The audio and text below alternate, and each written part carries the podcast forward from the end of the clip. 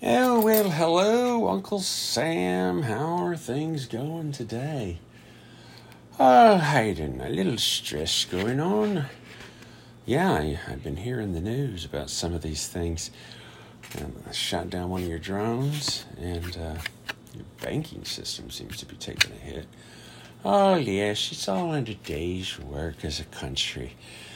Ah, oh, you know, I just thought I'd come in here and get a checkup, you know. But no.